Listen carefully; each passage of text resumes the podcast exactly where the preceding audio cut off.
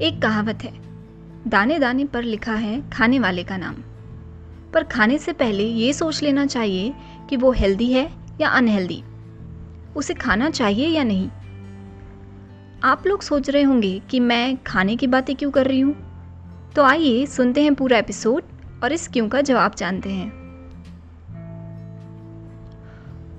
Hello सलाम और नमस्ते मेरे सभी फ्रेंड्स और पॉडकास्ट लिसनर्स को। जो कि इस एपिसोड को सुन रहे हैं। और अगर आप रेगुलरली सुन रहे हैं तो जानते ही होंगे कि ये है tooth speaker where my tooth will speak about your tooth और आज तो टूथ स्पीकर बात करेगा उन सभी खाने की चीज़ों की, जिसे सुनकर मुँह में पानी आने लगेगा। फ्रेंड्स अगर आपने पिछला एपिसोड पूरा सुना होगा तो आपको ये पता ही होगा कि आज का टॉपिक क्या है।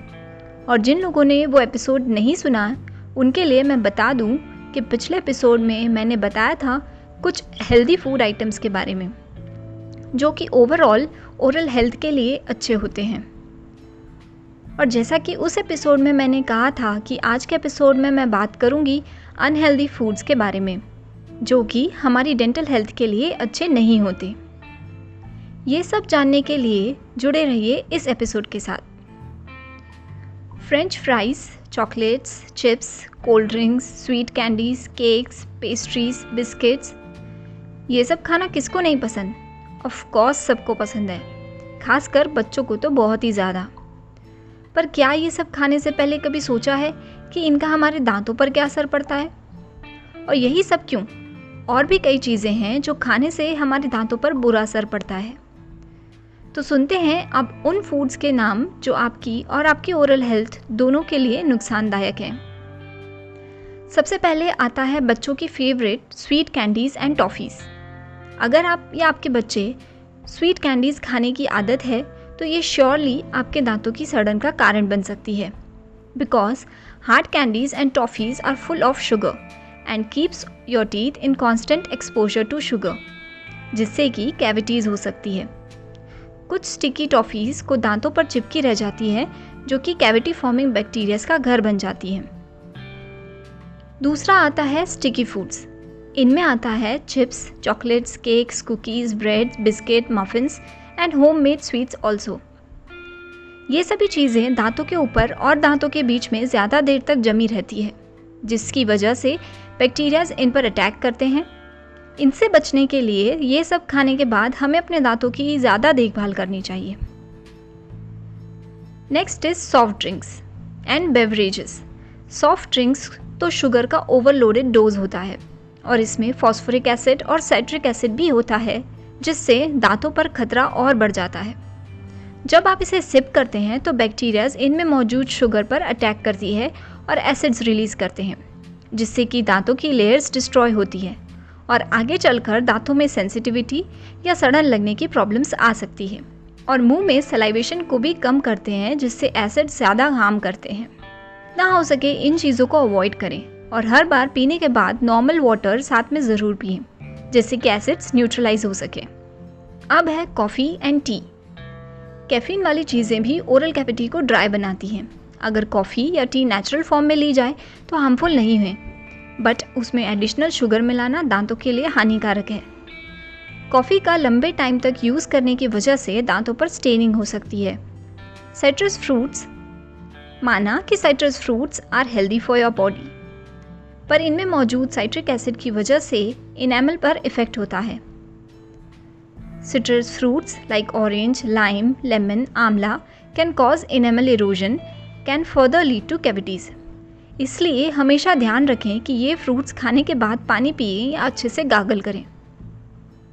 अदर इज़ आइस कुछ लोगों को लगता है कि आइस से कोई नुकसान नहीं हो सकता। क्योंकि ये तो सिर्फ़ प्लेन वाटर है, इसमें तो कोई शुगर भी ये नहीं है, या एसिड्स भी नहीं है। पर आइस क्यूब्स चबाना आपके लिए डेंटल इमरजेंसी का कारण बन सकता है। आइस क्यूब्स हार्ड होते हैं, जिसको चबाने पर टूथ फ्रैक्चर हो सकता है।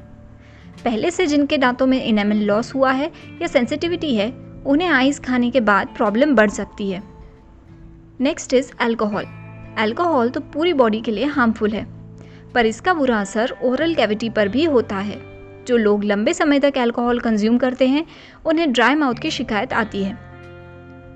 अल्कोहल की वजह से सलाइवेशन कम हो जाता है which leads to tooth decay and other gum diseases alcohol also increases the risk of oral cancer last but not the least tobacco tobacco in any form is harmful for our oral health इन सभी food items के अलावा कुछ specific dental patients में कुछ foods avoid करना चाहिए। जैसे कि ऑर्थोडोंटिक ट्रीटमेंट करवा रहे लोगों को स्टिकी और हार्ड चीज़ें नहीं खानी चाहिए। ड्राई माउथ वाले पेशेंट्स को alcohol smoking caffeinated hot spicy और सॉल्टी खाने से एकदम परहेज़ करना चाहिए। ओरल अल्सर्स वाले पेशेंट को भी हॉट स्पाइसी हार्ड और क्रिस्पी खाने से बचना चाहिए। साथ ही अगर आपके बॉडी में न्यूट्रिशन की कमी होगी तो आपके गम्स भी अनहेल्दी हो सकते हैं और इनमें इन्फेक्शन से लड़ने की एबिलिटी नहीं होगी, जिससे कि कई सारी गम डिज़ीज़ हो सकती हैं। तो अपना न्यूट्रिशन लेवल हमेशा अपडेट रखें। ये सारे फ़ूड आइटम्स के बारे में सुनकर आपको हिंट मिल गया होगा कि अनहेल्दी फूड्स आपके दांतों और मसूड़े के लिए कितने हार्मफुल हो सकते हैं। These unhealthy foods when eaten on daily basis can lead to severe damage to your teeth आप लोग ये एपिसोड सुनने से पहले बिना सोचे समझे इनमें से किसी भी चीज़ को अपनी डाइट में खाते होंगे। पर अब इसे सुनने के बाद आप अपनी डाइट पर नज़र रख सकते हैं और उन फ़ूड आइटम्स को अवॉइड कर सकते हैं जिससे आपके दांतों को प्रॉब्लम बढ़े। एक और ज़रूरी बात। बैड फ़ूड से भी ज़्यादा इंपॉर्टेंट है बैड टाइमिंग आपको सिर्फ़ ये ध्यान नहीं रखना है कि आप क्या खाते हैं, आप कब और कैसे खाते हैं, ये भी इंपॉर्टेंट है। जैसे कि snacks in between meals are more harmful because your mouth is constantly expose to some type of sugar and salt रात में सोने से पहले स्वीट और स्टिकी चीज़ हार्मफुल होते हैं। दिन भर च्यू करते रहने की वजह से भी रिड्यूस सलाइवेशन हो सकता है।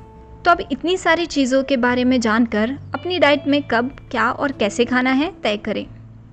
जिससे कि आप सभी स्वस्थ रहेंगे और आपके दांत भी।